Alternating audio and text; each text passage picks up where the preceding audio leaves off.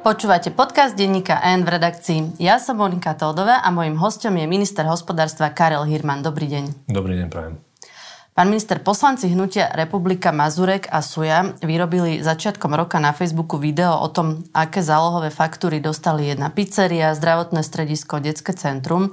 A v tejto chvíli má to video už 300 tisíc videní. Využili to aj na to, že burcovali ľudí, aby prišli 21. januára na referendum. Prečo sa e, toto deje, keď e, vláda tvrdila, že ľuďom pomôže a takéto 200-300% nárasty sa neudejú? Vláda pomohla domácnostiam. To bola priorita, aby domácnosti po 1. januári neplatili viac. E, schválené ešte do konca roka bola pomoc aj, alebo bola schéma v decembri podnikateľským subjektom. Ako jedna z malá krajín EU sme stihli urobiť schému pre enormné ceny, ktoré už museli platiť v auguste, septembri, kedy boli najšpičkovejšie ceny elektriny aj plynu na trhu a firmy, ktoré už vtedy platili trhové ceny, tak doslova finančne krvácali. To, čo spomínate, je jednoducho kampaň, si dovolím povedať, pred referendum. Spojená kampaň fašistov, uh, Fica, a ku ktorej sa pridal aj pán Matovič a časť SAS. Je to politická kampaň, lebo fakty sú trošku iné.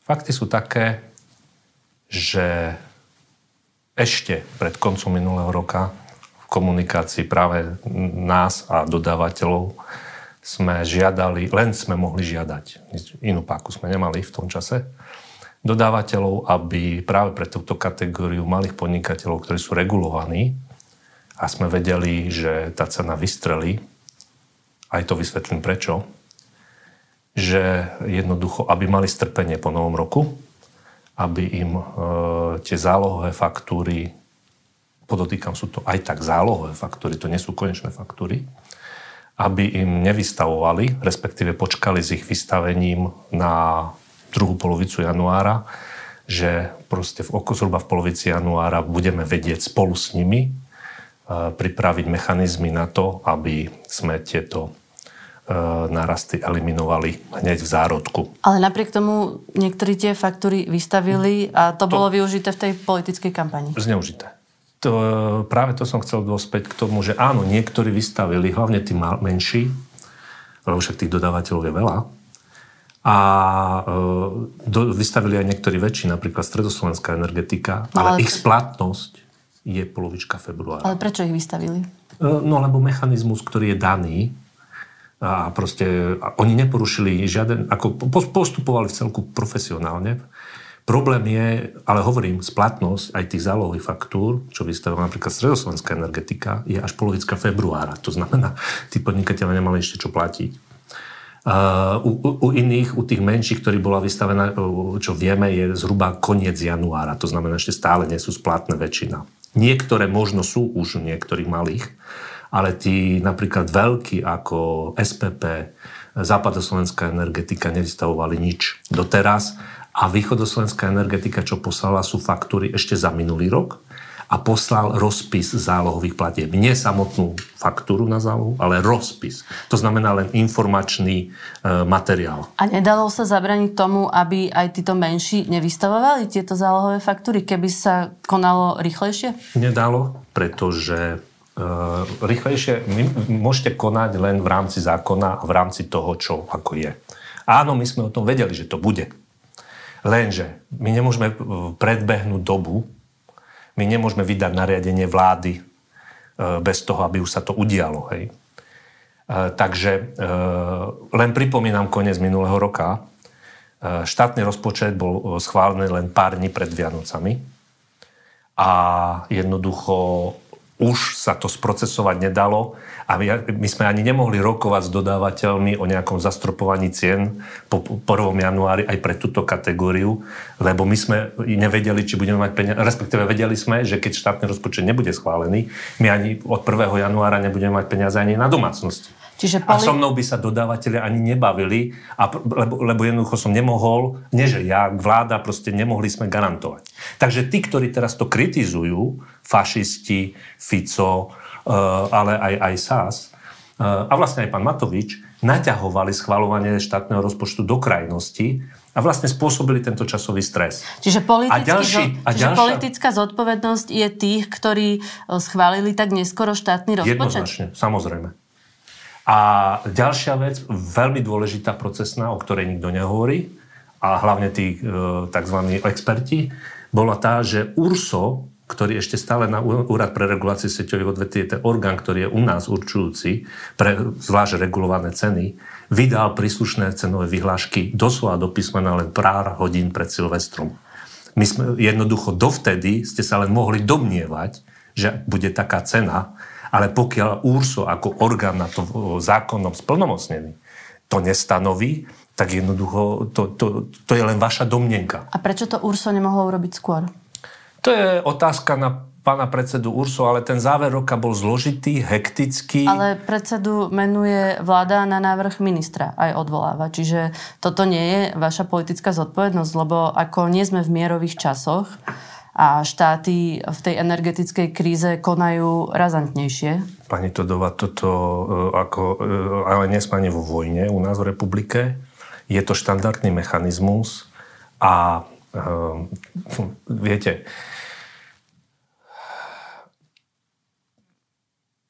riadiť, ja, buď máme nezávislý orgán, ktorý koná, na, proste, e, koná v rámci platných zákonov a predpisov, lebo už konal, i keď ten čas tiež natiahol do konca roka, ale takisto si viem predstaviť, že aj som si vedomý, že pán predseda tiež v tej hektickej situácii tiež čakal, ako sa situácia vyvinie.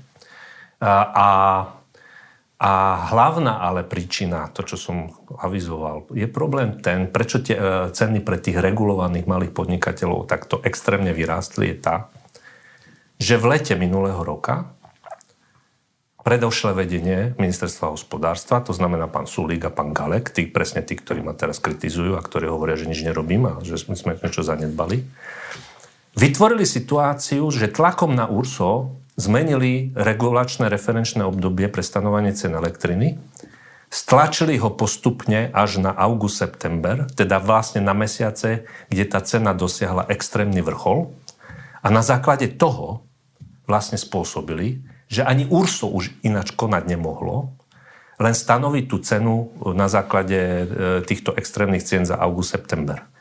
Len pre informáciu, ak by bolo ponechané pôvodné regulačné obdobie, ktoré tu štandardne fungovalo x rokov, ktoré bolo mimochodom ponechané aj pri plyne, tak ak by bolo ponechané to pôvodné, tak tá regulovaná maximálna cena by bola do 190 eur za megawatt hodinu. Takto ju máme vyše 500. Keď hovoríte teda, že časovo sa to nedalo robiť rýchlejšie, pretože štátny rozpočet, vyhláška URSO, nemali ste minimálne tú vec viac komunikovať? Nemali ste jednoducho stáť pred kamerami a hovoriť, toto sa v januári udeje, mali podnikatelia, majiteľia pizzerii, nepanikarte, my to hneď 13., 14., 16. januára vyriešime? Áno, je každý generál a možno tá komunikácia, uznávam, mohla byť intenzívnejšia, keď my sme sa o tom probléme zmieňovali. Ja som sa zmieňoval.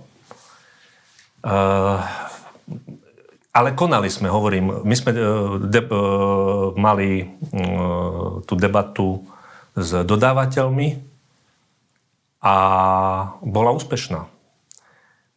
Áno, nevychytáte každý, každý proste firmu, tí, ktorí to dostali a ak to majú aj naozaj aj splatné, čo hovorím ešte raz, je otázka obrovská, aj tí, ktorí to dostali, či naozaj to majú splatné, e, tak tým sa ospravedlňujem, že k takej situácii došlo a že proste sme to fyzicky nestihli a, a, a nepodarilo sa, proste nie sme neomilní, ale, ale ešte raz opakujem so všetkou vážnosťou a na základe reálnych faktov, že drvá väčšina týchto podnikateľských subjektov to nedostala. Respektíve, keď aj dostali, tak tá splatnosť je e, o niekoľko dní, týždňov alebo až týždňov do konca polky februára.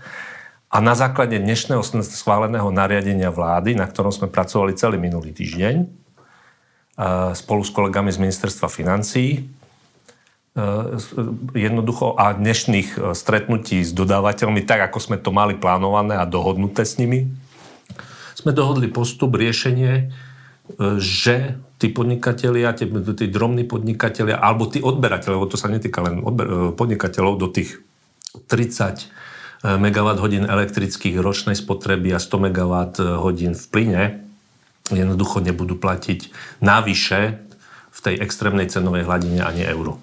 Dobre, čiže dnes hovoríte tým ľuďom, ktorí dostali tie vysoké zálohové faktúry, aby ich neplatili.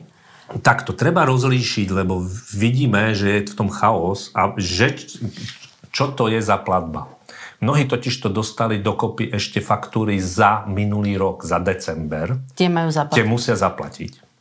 Ak, dos, ak je to jednoznačne zálohová faktúra a sú regulovaný subjekt, ešte raz opakujem, a to on, on majú vedieť, či sú regulované, alebo nie podľa zmluvy, tak môžu počkať, navyše hovorím, u drve väčšiny z nich tá splatnosť je až aj tak e, až do februára, respektíve na koniec mesiaca, tak nech počkajú, lebo v nasledujúcich dňoch, nasledujúci týždeň e, dostanú od svojho dodávateľa novú, e, nový doklad. Čo ak už niekto zaplatil? Ak zaplatil, mu to bude buď vrátené, alebo Kým? mu tá záloha, no dodávateľom, alebo mu tá záloha jednoducho bude zarátaná v konečnom vyúčtovaní. On od tie peniaze, tak povediac, ako neprišiel, a, ale, ale e, najlepšie je, ak majú pochybnosti tí, tí, tí odberatelia, aby sa spojili so svojimi dodávateľmi a vyjasnili si, lebo tá situácia u každého je individuálna. Jednoducho nemáme centrálne riadenú ekonomiku. Tých, tie prípady sú strašne aj u odberateľov rôzne. Tie systémy u jednotlivých dodávateľov sú rôzne a tie situácie sú rôzne, ako som teraz popísal. Takže poprosím kľud, neriadiť sa facebookovými, jak si spomínali, rôznymi e, videami a, a vyhláseniami politických jednoducho politikárčenie pred referendum, alebo proste, lebo nám začal volebný alebo predvolebný rok. Jednoducho poprosím podnikateľov o chladnú hlavu, pozrite si ten doklad presne o čom je. Ak neviete, obráte sa na svojho dodávateľa. Čo majú robiť ambulancie? Desiatky súkromných ambulancií začali od začiatku roka vyberať od pacientov mimoriadne poplatky vo výške 10 až 20 eur, aby kompenzovali práve tie nové zálohové predpisy. A prezident asociácie súkromných lekárov povedal, že ak niekto platil okolo 1000 eur za malú polikliniku, teraz mu prišli predávkové zálohové platby na 3 až 4 tisíc. Takto, ja nie som minister zdravotníctva, ako ja nemôžem povedať za celú túto krajinu ale e, mali sme aj k tomuto stretnutie. E, tu platí, že e, ak je ambulancia samotný odberateľ energií, teda má IČO, teda majú prakticky všetky IČO, a má, a má priamy odber, tak sa môže prihlásiť na kompenzáciu v rámci schémy, ktorá fungovala v decembri a ako sme oznámili už po začiatku nového roka, tá schéma sa rozbehne e, zase v januári a, postupne, a bude kompenzovať postupne tieto platby za, za predchádzajúci mesiac. To znamená, že vo februári bude kompenzovať za január a tak ďalej. Takže e, toto je pripravené, to platí aj pre tieto ambulancie, platí to pre každý subjekt vyvíjajúci hospodárskú činnosť a myslím si podľa všetkého, že to bude platiť aj pre subjekty samozprávy. A, to máme ďalšiu otázku, áno, že čo majú robiť to, školy a tak, obce? E, školy zase cez ministerstvo školstva dostanú usmernenie. Aj tieto zdravotné zariadenia dostanú ešte usmernenie cez e, ministerstvo zdravotníctva. Čiže nemajú platiť a, zatiaľ? E, takto, ak je tá splatnosť, je, je daná splatnosť, tak by mali uradiť. Ale zase neviem, viete, plošne sa to nedá povedať, lebo ešte raz, ak e, trvá väčšina subjektov, a to je jedno, či to je ambulancia, podnikateľský subjekt, alebo, alebo ja neviem, proste nejaký kultúrny, ktorý má spotrebu do, do tých, je regulovaný a do tých 30 MW v elektrike, hodín v elektrike a taká ambulancia by nemala mať viac, tak e, vlastne takúto platbu zálohovú, ak dostal, tak hovorím, tá splatnosť je, presahuje až, až o niekoľko týždňov, tak nech počka ale výrazná časť ambulancií v podnajmoch, v prednajmoch a tieto zálohové platby dostali od svojich, od majiteľov budov. Otázka je, na základe čoho e, im, a títo majiteľia budov, kde sú v prenajmoch, náklady na energie rozpočítavajú. Oni nesmú predávať, lebo na to nemajú licenciu, nesmú. On proste 100 eur má, ľudovo povedané obrazne, 100 eur má zaplatiť za, tie, za tú energiu, za povedzme celú budovu, má 100 podnájomníkov, tak tých 100 eur na tých podnájomníkov rozpíše potom jednom eure. A nemá mať na tom ani cent zisk. Nevieme presne, čo sa stalo, lebo to sa nedá ísť prípad od prípadu na základe čoho dostali v podnájmoch už takéto vysoké faktúry, alebo ak sú to za, alebo je to len rozpis zálohových platieb, zase je rozdiel. Či to je len rozpis, to je informácia, alebo je to už zálohová faktúra. Dobre, tak čo odporúčate? No, Napríklad aby si zistili, majiteľovi ambulancie, ktorý je v podnajme. A v podnajme, aby, aby sa pozrel na to, čo dostal od svojho, teda od majiteľa budovy, a osvetlil si, ozrejmil si od neho, na základe čoho mu to vystavil, nech mu ukáže e, doklad, od, od, na základe ktorého to vymáha, to znamená od tej dodávateľskej spoločnosti príslušnej, či to je korektné a či to je správne a či to zodpoveda tomu, čo dostal. Jedno, a ak to tak je, tak tí majiteľia budov dostanú opäť kompenzácie za, za tie ceny od 199 nad elektriku. A kto im to bude kompenzovať? Ministerstvo hospodárstva, tej výzve, o ktorej som hovoril pred chvíľou, 2.1.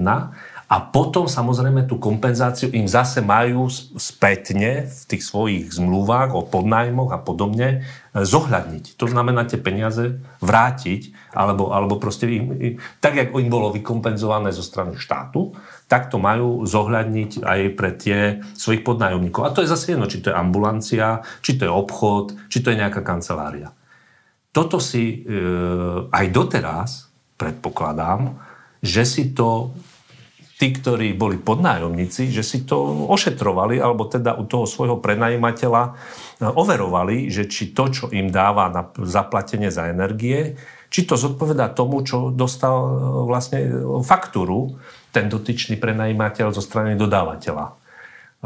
Ale to si každý musí kontrolovať sám, to je jeho, jeho peňaženka. Štát alebo teda my spoločne si pomáhame, lebo to je naša spoločná kasa tým, čo som povedal, tým kompenzačným mechanizmom, ktorý určite platí aj napríklad pre nemocnice. A platil aj v decembri. Aj v decembri sa, sú zdravotné e, subjekty, ktoré požiadali o kompenzáciu za august-september, keď už nakupovali na spote a hovorím vtedy tie šialené ceny a, a boli kompenzovaní.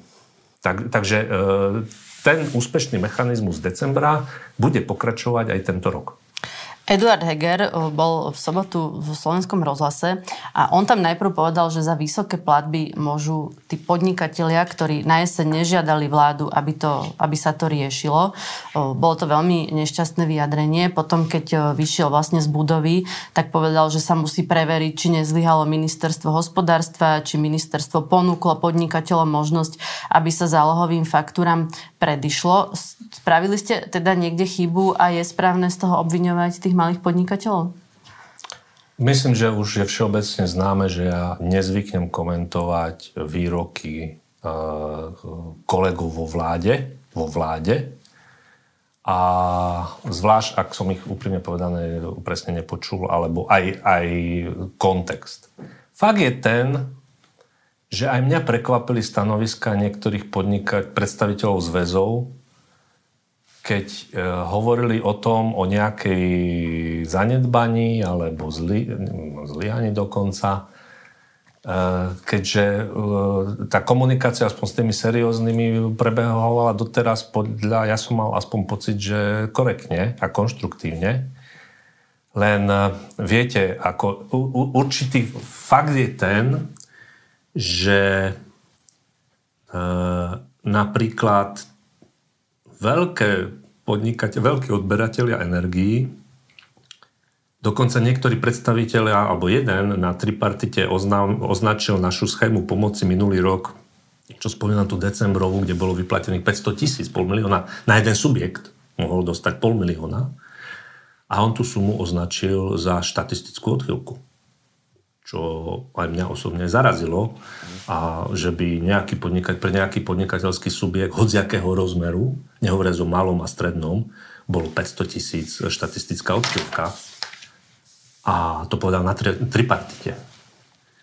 Uh, takže um, asi, neviem, hovorím, nechcem komentovať, vysvetľovať uh, pána premiéra, to nech vysvetlí sám, alebo jeho sa spýtajte.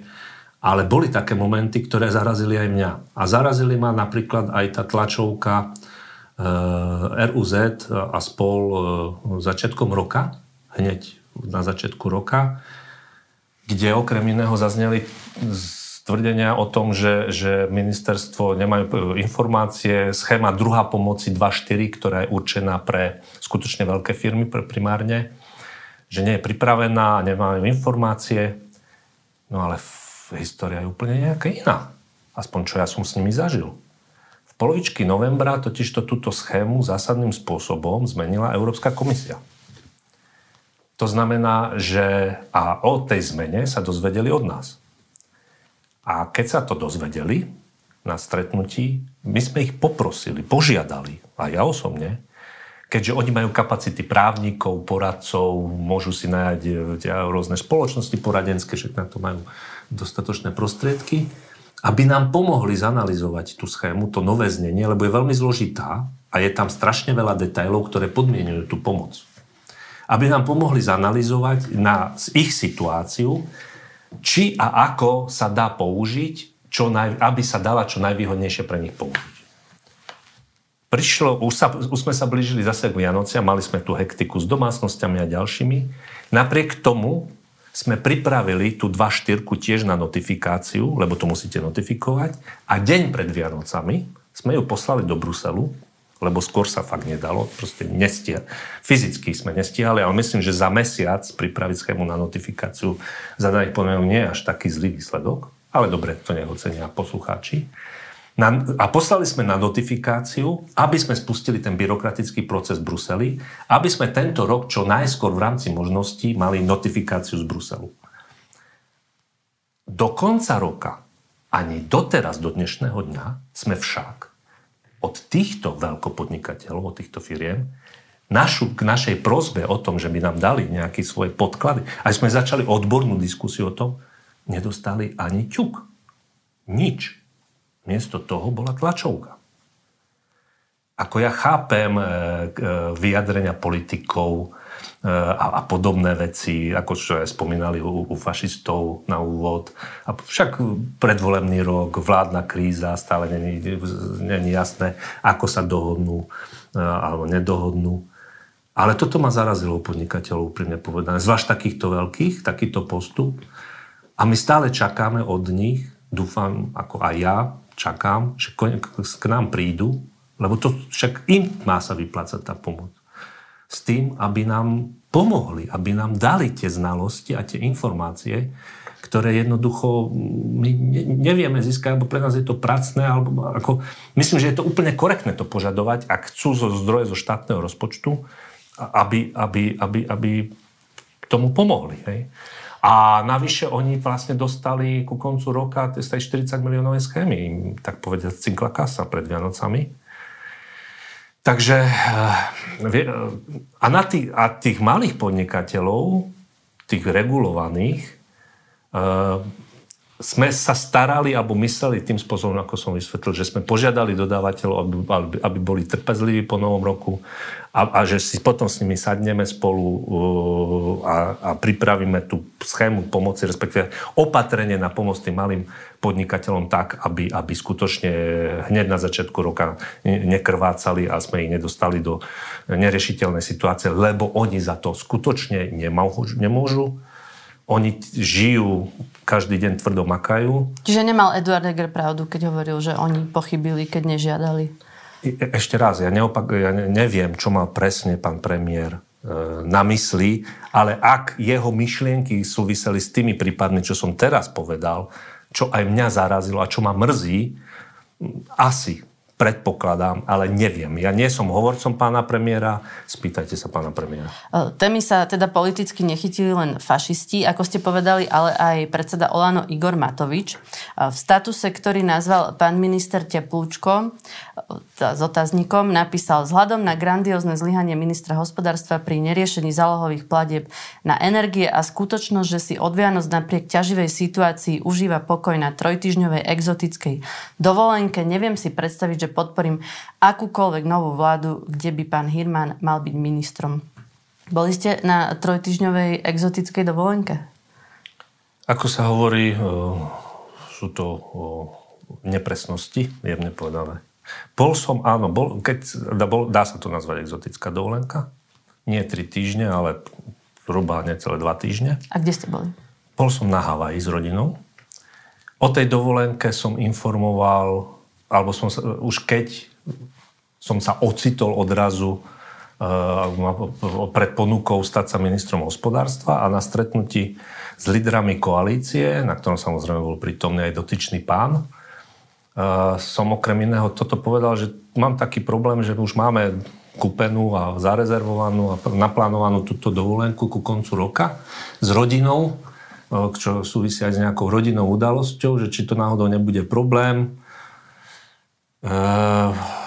reakcia bola taká, že na konci roka, začiatku roka všetci chodí, celá republika je na dovolenkách niekde alebo oddychuje.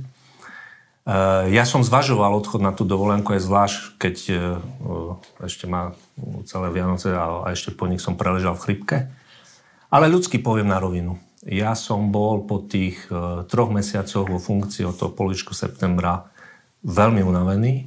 Skutočne som ťahal každý deň, aj sviatok, piatok, e, nie že 12, ale aj 14, 16. Koncom oktobra mi zobrala mamka. Proste som bol hotový do značnej miery. A nevedel som si predstaviť pred Silvestrom, alebo teda, keď som sa z tej chrípky nejak dal dokopy, že moji najbližší odídu a ja zostanem doma a Potreboval som zmeniť vzduch. Potreboval som vypadnúť.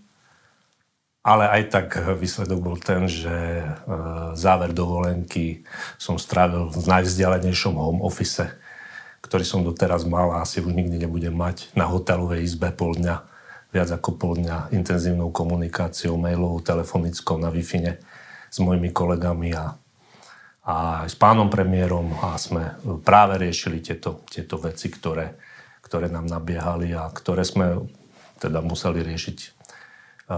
Ktoré aj tak sme mali plánované riešiť, my sme vedeli, že to budeme robiť. Vo finále poviem úprimne, aj keby som bol doma, aj keby som sedel v kancelárii na ministerstve, asi ten priebeh by bol rovnaký. A status tohto pána, ktorý ste spomínali vo štvrtok, vyšiel po obede. Práve v momente, keď som mal keď moji kolegovia spolu s kolegami na ministerstve financí finalizovali nariadenie vlády, finalizovali riešenie. My sme vedeli, už, už sme vedeli, ja už som komunikoval dokonca aj s pani prezidentkou, že, že na, na budúci deň v piatok do poludnia do, doručíme na, do prezidentskej kancelárie na posúdenie nariadenia v rámci toho režimu v demisii. Nakoniec sa vyjasnilo, že to nemusí pani prezidentka posudzovať, že, že to vláda môže schváliť aj bez tohto, že, takže na pondelok sa zvolala vláda Jednoducho ten status prišiel v momente, keď už všetko bolo vyriešené. Podľa môjho názoru on to presne aj vedel. A, a prečo to napísal? A e, viete, zažívame s týmto pánom svoje, aspoň si myslím, už vyš, zhruba 10 rokov v politike. Myslíte teraz Posle... celá republika? Celá republika, áno. E, ja proste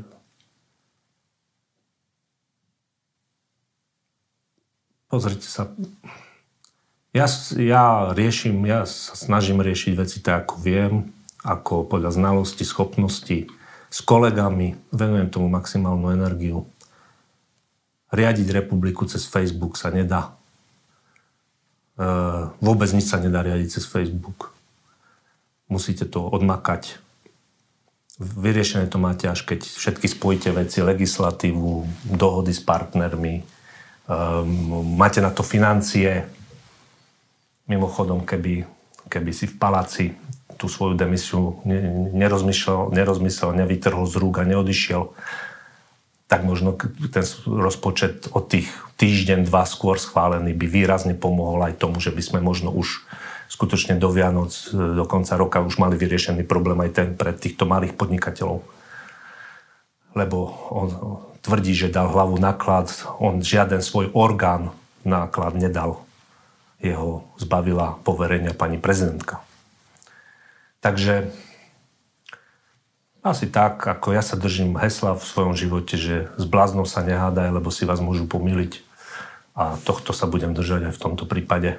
Ja hovorím o tom, čo robím pre ľudí, ako o ľuď, ľuďom vysvetľujem spoločne výsledky, konkrétne veci. Toto nemá zmysel ďalej rozvíjať, komentovať. Na, a navyše si myslím, že to má tiež politický podtext skôr. Nejde o tých planých podnikateľov, ani tým fašistom, ani tomuto pánovi, ani pánovi Sulojkovi, ani pánovi Galekovi. Toto je podľa mňa politický súboj. Ani Ficovi samozrejme v rámci terajšej situácie, v rámci Oľana, čo sa deje v rámci koalície a v rámci toho, že jednoducho, buď máme teda pred tým tzv. referendum, respektíve máme rok, začali sme rok, ktorý je určite predvolebný a s veľkou mierou pravdepodobnosti aj volebný. Ako sa vám pracuje v tomto prostredí, do ktorého ste na jeseň vstúpili? Špecificky. Ako je to jedna výnimočná skúsenosť. A, ale fajn. Viete, ja som, viac, ja som vedel, do čoho idem a viem, v čom sa pohybujem nie som politicky naivný. Ja hovorím, ja som jak ten Jara Zimmerman, že všude som byl a nikde nejsem zapsán. Ja sa okolo tej politike obšmietam ako expert, analytik, poradca už slušných pár rokov. A nielen tu, ale aj v zahraničí. Takže... Eh, ale tie výsledky sú dobré, viete, aj, aj v prípade tohto pána, ako on vlastne neguje vlastnú robotu lebo, lebo tá spolupráca bola v celku korektná. Samozrejme, bola zložitá, alebo napríklad aj v tomto prípade mali, v, tom, v tomto konkrétnom príklade môj prvý návrh od kolegov, keď sme prišli, bol taký, že by sme išli tú plošnou nejakým zastropovaním cien pre odberateľov na nízkom napätí. A na nízkom napätí sú práve títo malí odberatelia to je jedno, hovorím, či podnikateľ alebo hociaký subjekt do tých 30 MW hej, hodín elektrických. A samozrejme aj domácnosti. Hej. A, a vtedy to bolo odmietnuté lídrami koalície, to bol nejaký oktober, že takýto prístup nie. Na čele samozrejme s týmto pánom, ktorý vtedy zastával aj funkciu ministra financí. Lebo s máme pánom sa... Matovičom. Uh, áno, tak sa volá. Uh, Len pripomeniem, lebo už dlho nezaznelo jeho. A uh, s tým, že máme sa sústrediť na domácnosti, a ten, lebo tam je veľký aj, už, aj objem peňazí, najprv, že koľko to vlastne všetko bude stať. A podnikateľov budeme riešiť osobitne kompenzáciami. A preto sme pripravili tú schému 2.1, ako som povedal. Na to sme sa, touto cestou sme išli. To znamená, vlastne to bolo rozhodnutie, ktoré som rešpektoval a v danej chvíli to bolo v celku pochopiteľné rozhodnutie. Nože ale potom, alebo teraz, to e, kritizovať a napadnúť a mali sme a mudrovať o tom, že sme mali ísť tou, teda cez dodávateľov tou plošnou cenou, no ale však to som presne ja navrhoval ministerstvo hospodárstva so mnou, moji kolegovia na začiatku. E, to je, nech si každý nazve to, ak, ako, akým pojmom chce. Ale taký je fakt.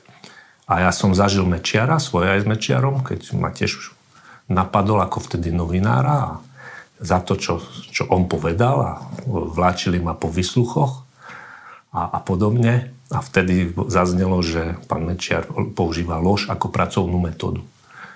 Sa obávam, že táto krajina, my spolu máme takú karmu na politikov, ktorí používajú lož ako pracovnú metódu, zvlášť keď sledujem aj v tomto prípade eh, stanoviska a a rôzne tie statusy na sociálnych sieťach a výroky a tlačovky. A v tomto živom prostredí chcete pracovať? E, no, lebo ak chceme túto krajinu udržať v pokoji a v tomto, áno, v, v situácii, keď tu máme vojnu za rohom a tá nás priamo postihuje, a tak áno, však ja som sa, hovorím s týmto vedomím, keď, ako to teraz úprimne povedané za pomerne záhadných okolností, mne, ako na mňa prišli a som sa ocitol doslova do písmena funkcia ministra hospodárstva, no tak ako viete, ja som, ja som bojovník, ja, ja nie som samovrah, ako tento pán povedal, že sme samovrahovia, keď sme nastupovali. Ja som povedal, nie, ja nie som samovrah, ja som bojovník a ja sa nenechám ani zasamovraždiť od neho a od nemu podobných. A pokiaľ bude sa dať a pokiaľ to bude aj ľuďmi ako akceptované, ľuďmi akceptované a partnermi a tak ako áno, budem pracovať, pretože ako inak. Potom čo? Necháme túto krajinu e, takýmto prípadom? Takýmto typom? Necháme si úplne zničiť, rozvrátiť? Pán Matovič ešte povedal, je neuveriteľne trapné, že miesto dovolenkujúceho ministra musí jeho robotu robiť predseda hospodárskeho výboru, ktorý má prácu ministra len kontrolovať. Robil vašu prácu pán Kremský? Myslím, že som popísal ten priebeh, ako to celé bolo. Nerád by som sa ďalej vyjadril ani k pánovi Kremskému, pretože ja hľadám riešenia. Ja som tímový hráč, ja sa snažím byť korektný hráč. A hovorím, po, po vojne každý generál, respektíve áno, pán Kremský navrhoval tiež ako takéto takýto spôsob až na to, že hovorím ešte raz, jeho šéf, predseda, ktorý toto napísal, to odmietol pôvodne, tú istou to cestou. Takže a pána Kremského ani na tie napríklad kolečné rady, kde sme tieto veci riešili, prakticky nebol prizývaný. Ja som skôr pána Kremského informoval, čo sa deje. Ale to zase to je ich vnútorná záležitosť. To nech si povedia medzi sebou. A pán po tomto stanovisko pána Kremského, ktoré nasledovalo, poviem tak, ma takisto sklamalo. Vy ste spolu sedeli v trende za jedným stolom, nie? Za jedným myslím nie ale boli sme spolupracovníci a doteraz som si myslel, že máme aj korektnú spoluprácu. A navyše jeho stanovisko ani nie, že voči mne, ale voči kolektívu, voči mojim spolupracovníkom na ministerstve hospodárstva, ktorí na žiadne dovolenke neboli, alebo teda boli len fakt medzi sviatkami krátko, pracovali, ma zastupoval pán štátny tajomník Švedsk, s ktorým takisto má a máme dlhodobý vzťah medziľudský toto jeho stanovisko nebolo voči mne primárne. Abo ja si to tak až berem len okrajovo.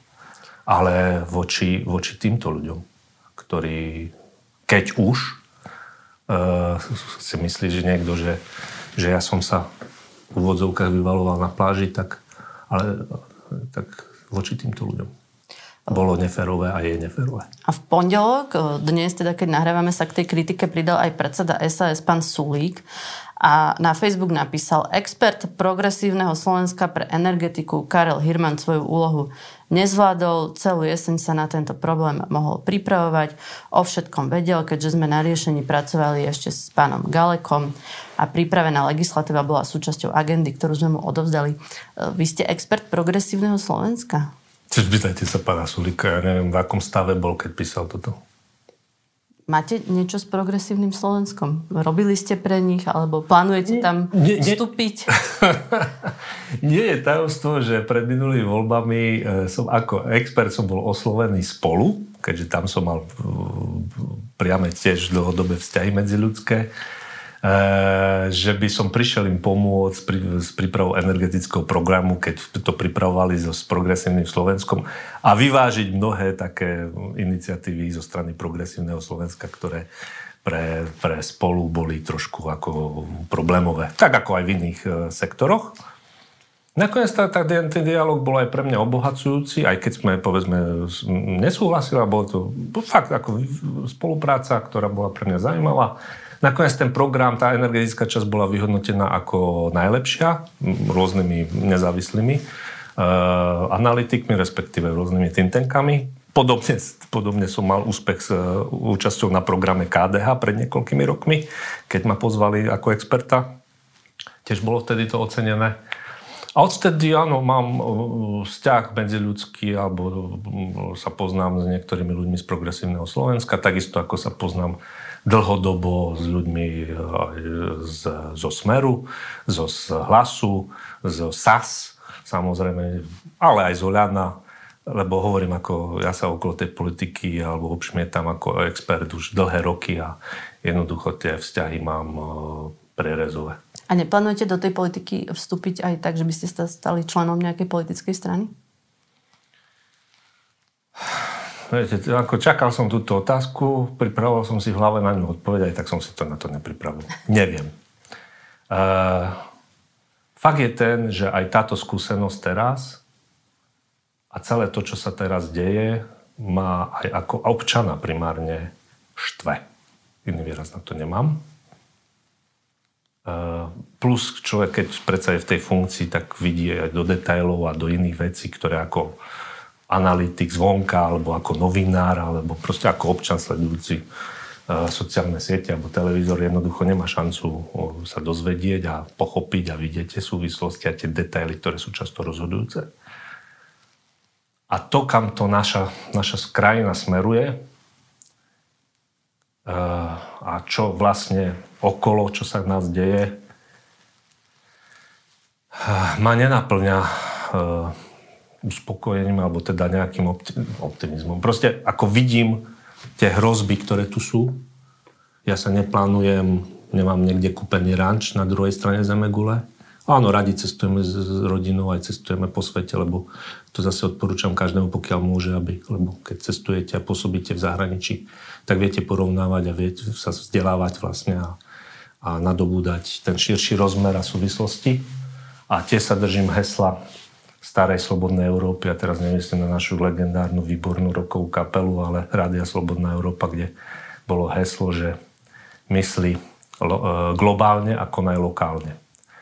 A to, a to konanie lokálne, účasť na verejnom živote a správe veci verejných je je za danej situácie nevyhnutná, alebo pokiaľ máte tú možnosť.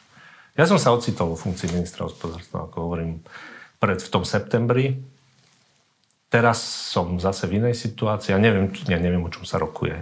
Ja nie som zúčastnený tých rokovaní. Ale keď ja nie som nominant Oľano alebo nejakej tej kolečnej strany. Ja som proste nominant. A a áno, ale zase som si vedomý, že keď chcete veci ďalej ovplyvňovať alebo, alebo ísť do volieb, hej, alebo proste keď riešiť tú našu tú, tú, tú zapeklitú situáciu, ktorej všetci spolu sme, tak do tej politiky musíte nejakým spôsobom vstúpiť. No a uvažujete na to? Hovorím ešte raz, neviem. Máte, to, tak, to, to som teraz nahlas povedal. Máte nejakú ponuku? Nie, ponuku nemám. Ale keď hovoríte, že ste bojovník, tak zdá sa, že by ste sa na to možno aj dali. Keby ste nejakú mali. Nie, nie, to nie je o ponuke, to je o vnútornom rozhodnutí teraz konkrétne. O tom aj, aj, aj, aj s rodinou, aj, aj, aj s okolím, aj, a o zmysle toho, že ak, tak za akých, v akej konštelácii, o čom, ako. Určite, určite keď konštruktívne niečo, čo má nejakú hodnotu, čo má nejakú hlavu a petu a to sa smejem pána zase Sulika, že progresívne Slovensko. Ja som inej uh, teraz Vy ste po, politickej konštelácie skôr od toho stredu doprava. Ale, ale, ale zase ja som človek, ktorý je neideologicky zaslepený, ktorý, ktorý hovorím, obohacuje ma aj, aj nesúhlas, pokiaľ je zaujímavý a mnohé názory som zmenil alebo posunul a moje hodnoty proste sú nejakým spôsobom dané už, už aj vekom. A, takže asi tak nejak. Ja viem, že je to nezrozumiteľné, možno trošku točím sa, ale je, v momentálnej chvíli hovorím, neviem, jak na to ináč podpovedať. Prepačte. Ráta s vami Eduard Heger v novej vláde, ak sa mu podarí teda zohnať tých 76 hlasov? To ja fakt neviem. Ešte s vami o tom nerozprával? Nikto sa so mnou o tom nebavil. Ja ani neiniciujem tieto rozhovory. Ani, neviem. Ja, ja fakt neviem. Toto fakt neriešim. Ja, toto momentálne veci, ktoré teraz s tými energiami, cenami, plus ďalšie problémy, o ktorých bude treba v najbližších dňoch a týždňoch veľmi zásadne prijať rozhodnutia, ktoré zásadne ovplyvňa život nás všetkých a, a ktoré sú jednoducho, či chcem, či nechcem, alebo či chceme, sa nám dostávajú na stôl. To, toto je môj teraz ako cieľ na najbližšie dni a týždne. Ja neviem, možno ani nie toľko, lebo keď príde k nejakému rozhodnutiu, no tak ako keď e, na základe tejto možno, ja neviem, od, odpálenej, odpálenej hry zo strany uh, toho pána, čo to napísal ten štvrtok, ten status na Facebooku mojej dovolenke. Možno to má širšie pozadie aj túto súvislosť, ja neviem. Zatiaľ s vami teda nehovorila ani pani prezidentka o prípadnej účasti v úradníckej vláde? nie, nie. Ani, ani to sa neudialo? Nie, nie, nie, neudialo. Ak, ak celkom, ja som dostal tiež nejaké zábavné správy okolo toho, alebo hm, viete, Aké v tejto malej, v malej krajine a v tomto malom mestečku, ako je neskutočná ľudová tvorivosť. A, človek, a zvlášť, keď je človek vo funkcii, sa dozvedá o sebe, čo robí, čo, zmyš, čo rozmýšľa, alebo čo koná, alebo čo, kam ide, alebo kam smeruje koho pozná, alebo s kým je kamarát, neviem, s kým sa dohovára. No žasnem, akože častokrát, akože, že čo, si, čo si ľudia schopní vymýšľať. Všetky tie problémy vlastne s energiami sa dejú kvôli vojne na Ukrajine. Ako to teraz vidíte? Vy ste tam aj pôsobili. Kedy si myslíte, že sa tá situácia zlepší? Keby som toto vedel. Čo vám hovoria vaši ukrajinskí kamaráti? No, kamaráti ukrajinskí, viete, čo hovoria? Oni, všetko rozhoduje istý pán pod menom Vladimír Vladimirovič Putin a jeho elita. Oni začali vojnu, oni vraždia na Ukrajine, oni ju bombardujú, e, civilné objekty, infraštruktúru, je im to jedno. Oni ničia ukrajinský národ a obyvateľov Ukrajiny bez rozdielu, či sú ruskojazyční, ukrajinskí alebo akí. Takže postaviť sa zlu si myslím je potrebné, je nutné. Je to zlo, ktoré ohrozuje aj nás. Vo finále ohrozuje aj samotný ruský národ, ktorý si to ale bohužiaľ asi stále neuvedomuje vo svojej väčšine. Takže ten, ten vývoj bude možno prekvapivý, možno dlhý. Momentálne, myslím, to nikto nevie povedať. V každom prípade je jasné, že vlastne Putinovi a Aspol ide o krk. Im vlastným ide o krk. Takže budú, budú vraždiť, bombardovať, až pokiaľ budú môcť a pokiaľ, pokiaľ teda budú v tom vidieť, akože uh, si, byde, si budú myslieť, že to je pre nich víťazná stratégia. Bude tá pomoc štátu trvať, kým bude trvať vojna? Myslíte teraz Slovensko? Alebo Áno. Naša pomoc je limitovaná podpora, viete, tu sa hrá na Ukrajine si povedzme, že sa hrá aj o našu suverenitu a hraníc, tie, ktoré tu boli nakreslené po druhej svetovej vojne a sú platné. Pretože na rovinu si povedzme, že jeden z našich susedov e, podpora Putina nie je len o nejaké ideologické, akože, akože Eh, hodnotách, ale, ale primárne vyviera z toho, že tiež určitá elita nášho suseda eh, by rada tie hranice prekreslila. A má veľmi podobné heslá v súčasnosti, s ktorými Putinová elita prišla pred tými 15 rokmi postupne voči Ukrajine a voči iným krajinám, teda postsovietského priestoru. Tam je jasná, tam je jasné vidieť súlad a, a vlastne copyright, keď to tak poviem. E, takže e, my, ak pomáhame Ukrajincom, my pomáhame sebe. Aj nielen vo vzťahu k Putinovi, ale aj vo vzťahu k našim hraniciam, stabilite našej krajiny, mieru v našej krajine, prosperite v našej krajine. Takže e, ak by sme to nerobili, No, ideme proti svojim elementárnym záujmom. Bezpečnostným, hospodárskym, ľudským. A pokiaľ ide o kompenzácie cien energií na Slovensku, bude štát tie vysoké ceny kompenzovať, až pokým bude trvať vojna? Kompenzácie kompenzácie nesúvisiacu s vojnou. To, akože, prepač, to by som akože zásadným spôsobom rozdelil, to, to, tam to pojitko není. Pojitko je spojené s extrémnymi alebo vysokými cenami energií na troch, ktorých príčina nie je len vojna na Ukrajine, i keď tá je veľmi významná, ale aj teraz vidíme, vojna pokračuje a tie ceny prudko padajú. A tie faktory sú rôzne, totiž to, ktoré na ďalšie na to vplývajú a majú tiež významný dosah. Makroekonomická situácia vo svete. No dobré, ale na ako dlho počasie, vieme tú pomoc tým napríklad teraz tým podnikateľom poskytovať? Lebo bavíme sa teraz o nejakom prvom štvrť roku. Zatiaľ prvý štvrť Čo rok, ďalej? ale tú pomoc poskytujeme z vlastnej kasy. Vlastne tí podnikatelia odvedú dane a z tých daní sa vypláca im pomoc.